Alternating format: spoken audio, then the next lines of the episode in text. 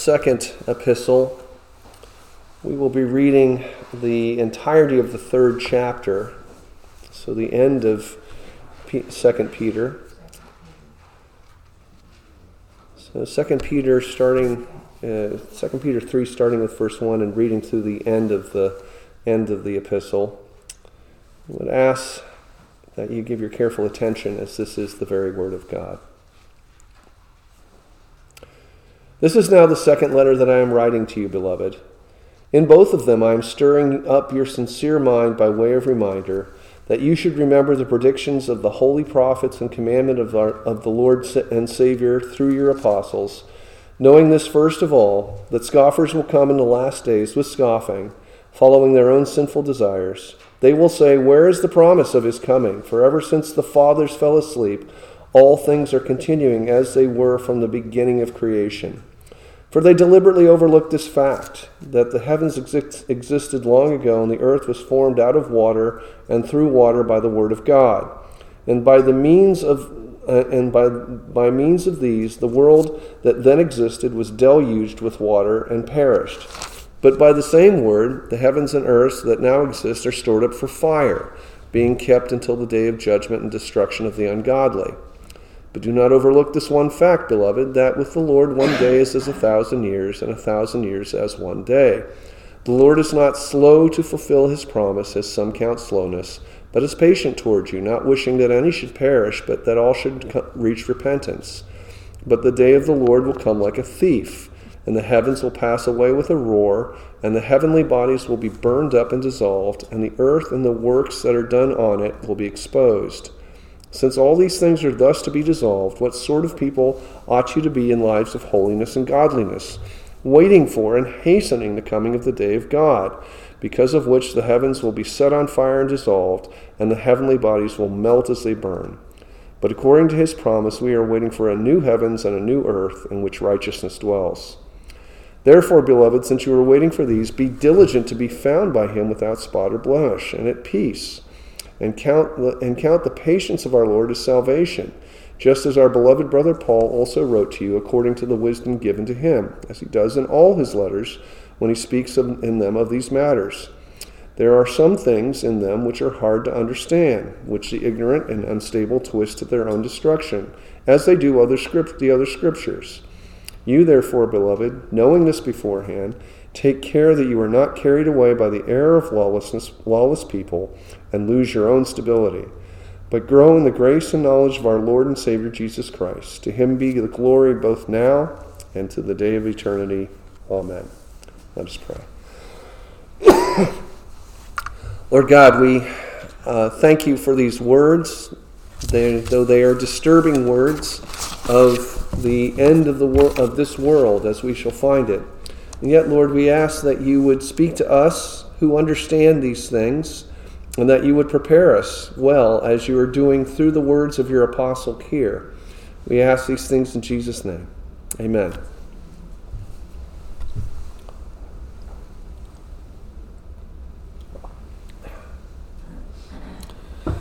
The end of the world is an ongoing fascination for many.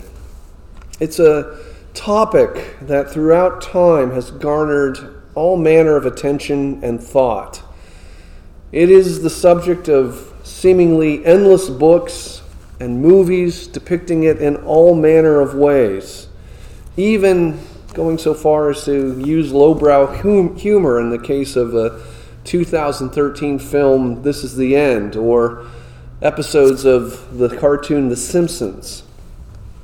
But the end of the world is no laughing matter. And even though some of the attention it receives is unfortunate and even tongue in cheek, Peter tells us here that attention to how the world ends is in fact warranted. So he responds to those who say there is no judgment to come.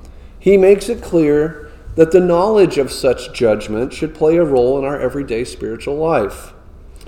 Given that, let's take an extended look about what Peter says here about the end of the world and how it fig- figures into the larger picture painted about these events elsewhere in Scripture. And as we do that, we will see, first of all, that the world is going to end suddenly and unexpectedly, that the world will end publicly and spectacularly, and that the world will end in God's timing and on His terms. But first, the day the world is going to end suddenly and unexpectedly. Well, this is clear here that, uh, uh, that as, as Peter says in verse 10, that the day of the Lord is coming like a thief. And this is this day of the Lord that is represented here is as it's represented elsewhere in Scripture in Isaiah 13. Starting with verse 4 And the sound of tumult is on the mountains as of a great multitude, the sound of an uproar of kingdoms, of nations gathering together. The Lord of hosts is mustering a host for battle. They come from a distant land, from the end of heavens, and the Lord and the weapons of his indignation will destroy the whole land. Wail, for the day of the Lord is near. As destruction from the Almighty, it will come. Therefore, all hands will be feeble, and every human heart will melt. And in Joel, in chapter 1, verse 15, Alas for the day, for the day of the Lord is near, and, the destruction, and as destruction from the Almighty it comes. The day of the Lord is a day of the return of Christ in power, his second advent.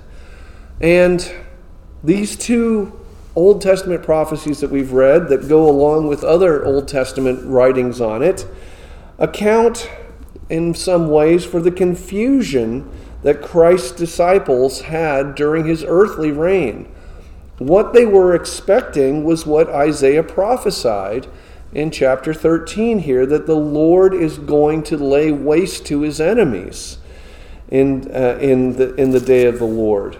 And they thought that they had, they had rightly associated themselves with that very Lord and that day. And they thought that even up until even up until his ascension. You may remember in Acts chapter 1, they asked questions. They asked the question of him, Lord, is it now that you are going to restore the kingdom to Israel?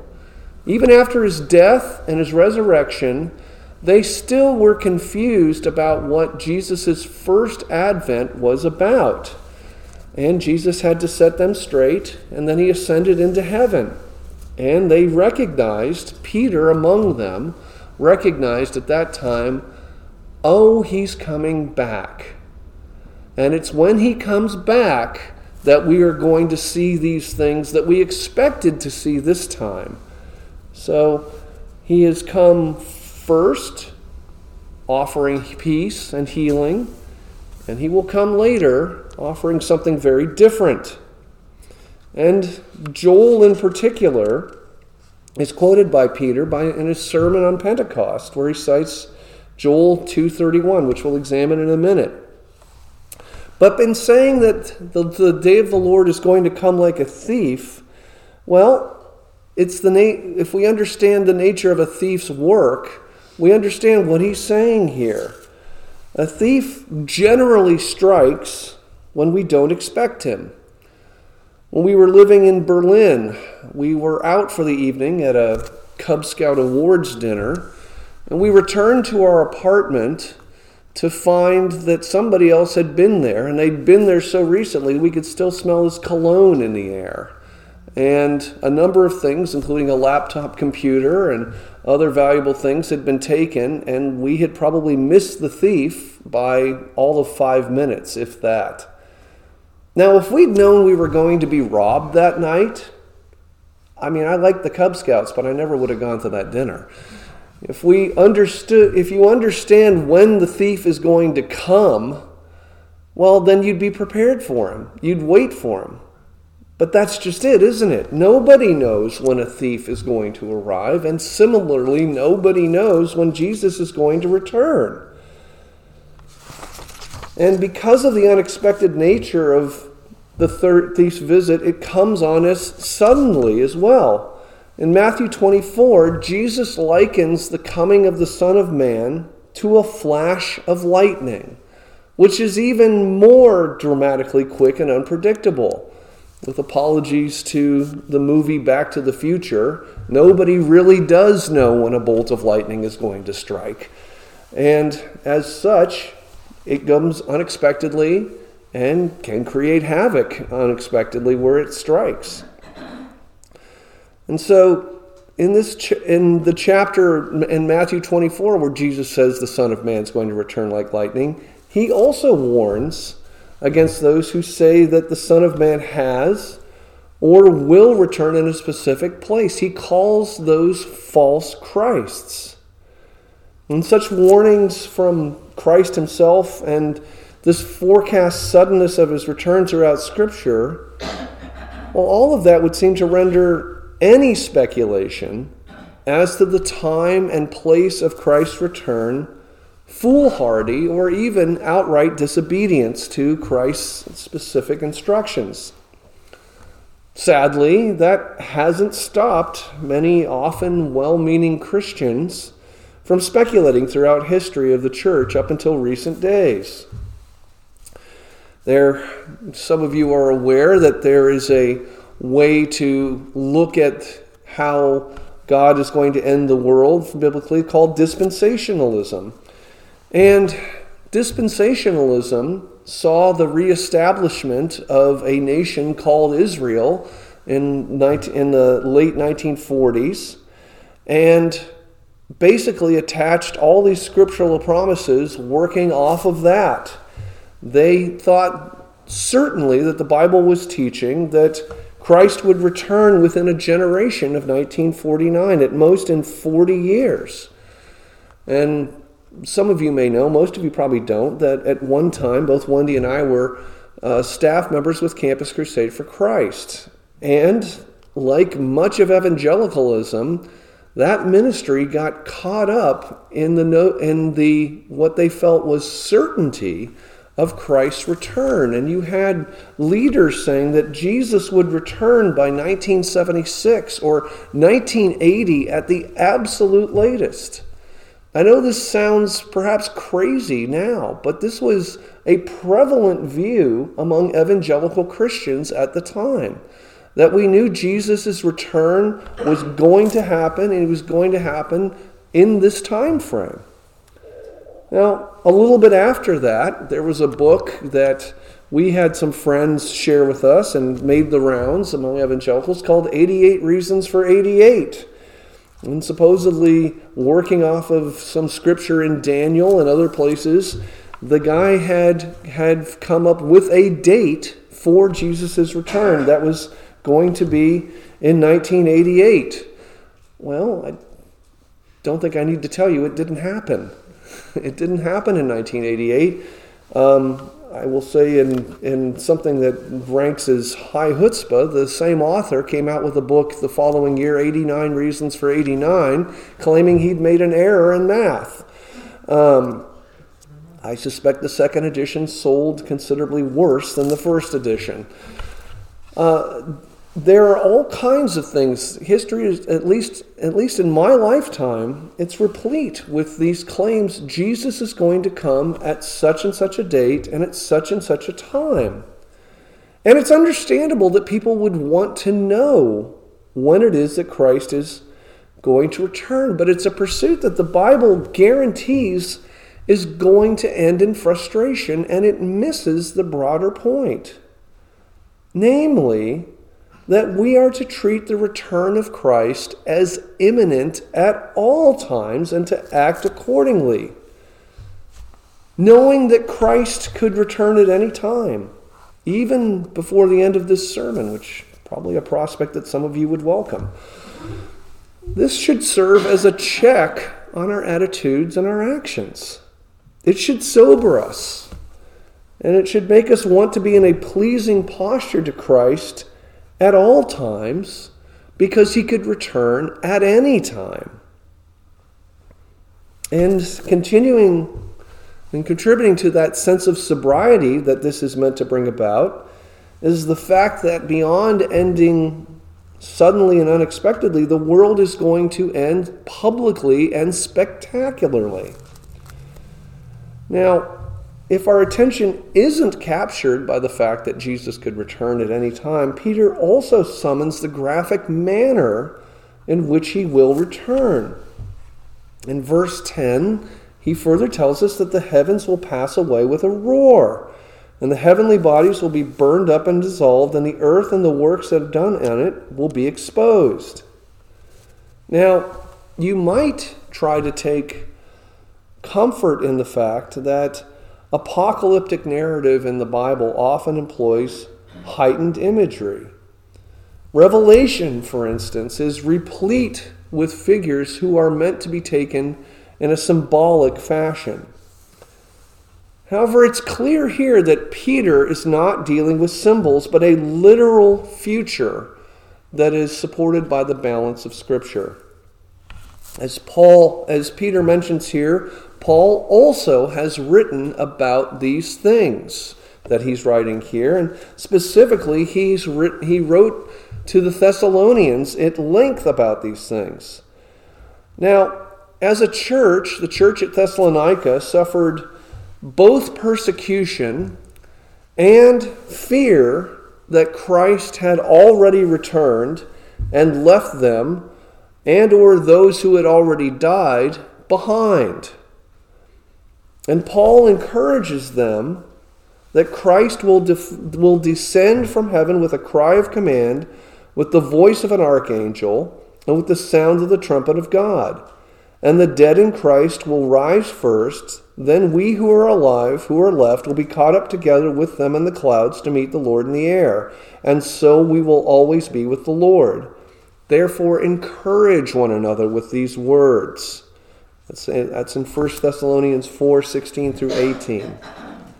Jesus' return is going to be public and unmistakable. There's no way that the Thessalonians or any other Christians will ever miss it. And beyond that, as mentioned before, Peter himself looked to the prophecy of Joel 2 on the day of Pentecost as revealing the end of the process that had so clearly begun with the coming of the Holy Spirit. And I will show wonders in the heavens above and signs on the earth below blood and fire and vapor of smoke. The sun shall be turned to darkness and the moon to blood before the day of the Lord comes, the great and magnificent day. Again, these are things that are not going to be mistaken for anything but what they are the return of Christ. And finally, there are the words of Jesus himself in Matthew 24. Immediately after the tribulation of those days, the sun will be darkened, the moon will not give its light, and the stars will fall from heaven, and the powers of the heavens will be shaken. Then will appear in heaven the sign of the Son of Man, and all the tribes of the earth will mourn, and they will see the Son of Man coming on the clouds of heaven with power and great glory. And he will send out his angels with a loud trumpet call, and they will gather his elect from the four winds from one end of heaven to the other. Doesn't this sound like the sort of cosmic chaos that Peter's describing here? The come, Jesus Christ is going to come, and when he does, it will be unmistakable. It will be hidden from no one. All will see it. And the only difference will be whether it is a welcome event or a horrifying event for those who see it. And finally, we know from what Peter says here that the world will end in God's timing and on his terms. Peter tells us that the delay of these events, which has given rise to the false teaching that they will never take place, actually represents God's patience to allow for the full complement of those to be saved to come in a complement that includes Peter's readers at that time and us. The delay in Jesus' return, which was already being noted at, in Peter's day, has continued to allow us to come and to know God. And today, there are many who are concerned that human activity is going to bring about the end of the world, or at least severely alter the nature of the world. And in the face of that, it's comforting to know that it is God who is in control of such things, and that the end of the world will actually serve his ends. We see in this passage and the others two clear cut ends emerging. The first end of God and the end of the world is the ultimate restraint of evil and the punishment of evildoers. That evil exists in this world is often given as a ground for unbelief, really a corollary to the sort of scoffing that Peter chronicles here. I don't know if you've ever had this conversation with anybody, but I have, where they say, I can't believe in God because of all the evil that I see around me. So either God is not good or God is not powerful enough to restrain the evil. Either way, I can't believe in him. Now, there are a number of things that can be said to statements like that. The people who say them generally don't view themselves as part of the problem of evil, though they are. It's interesting that somebody would take the stance that they see evil all around them when, in taking such a stance, they are acknowledging that there are absolutes of good and evil. And they, more to the point, are, are appointing themselves the arbiter of such things, which some people would say is God's position. It's a claim to deity, even as they deny the existence of deity. And they're making the same sort of error that Peter's rebuking here to mistakenly conclude that God's failure to act against evil definitively thus far indicates that he never will. Peter makes it clear here that God is going to act swiftly and decisively to destroy evil and evildoers in this cosmic destruction where the earth and its works that are done on it will be exposed. And Paul makes that even clearer to the Thessalonians in his second letter, the very first chapter in verse in, uh, in verse 5. This is the evidence of the righteous judgment of God that you may be considered worthy of the kingdom of God for which you are also suffering, since indeed God considers it just to repay with affliction those who afflict you, and to grant relief to you who are afflicted as well as to us, when the Lord Jesus is revealed from heaven with his mighty angels in flaming fire, inflicting vengeance on those who do not know God and those who do not obey the gospel of our Lord Jesus. They will suffer the punishment of eternal destruction away from the presence of the Lord and from the glory of his might. That may be the most politically incorrect statement of all time. That Jesus is going to come and deal out retribution to those who do not follow him and, and punish them with eternal destruction. It goes down very hard for the unbeliever. Jesus is going to deal with unbelief, not with the patience that he does now, though this delay represents his patience, but with vengeance when he does return. And Christ's return will settle once and for all the plague of sin which began in the garden. Those not inoculated by his righteousness will be swept up in the destruction. And this highlights the second purpose of God in the world's end, which is the ultimate vindication of Christ and his church. For as horrific as these details of the end of the world may seem, revealing them to us is meant in large part to be a comfort to us. Knowing that we have a future with Christ and will be spared the destruction of evil and the ungodly ought to comfort and encourage us. Thus, Peter tells us to wait for and to hasten the day of the Lord, for it is our vindication as well as his. Paul can rightly tell the Thessalonians to comfort one another with the words of the account of this coming destruction. We have a new heavens and a new earth which will not be stained by sin to look forward to. Yet it is also clearly revealed to us to shape and restrain our present behavior here. We who are in Christ have nothing to fear from judgment. And yet we are to have a healthy fear of the Lord and of his power and righteous and of his power and his righteousness that ought to inform our behavior here on earth.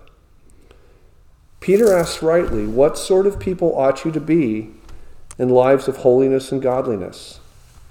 We are to be diligent to be found without spot or blemish when he returns. We know how this story ends, but we also know that it could end at any moment, and we will suddenly see the Lord in his power and glory. Let us then, as Peter exhorts us, live like we will see him thus, and let it be both a comfort and a restraint to our behavior. Let us pray. Lord God, we thank you that you are in control of how the world will end and that you have called us into your kingdom, that we have nothing to fear by the destruction of this world. And indeed, we have a world that is untainted by sin to look forward to, that we will dwell as ourselves purged from sin. Thank you for this marvelous hope. Lord, we pray that your gospel would go forth and that your patience would be such that you would draw more men and women into it. We ask these things in Jesus' name. Amen. Our closing hymn is number 390, Christ is Coming. Number 390. Please stand with me as you're finding that in your hymnals.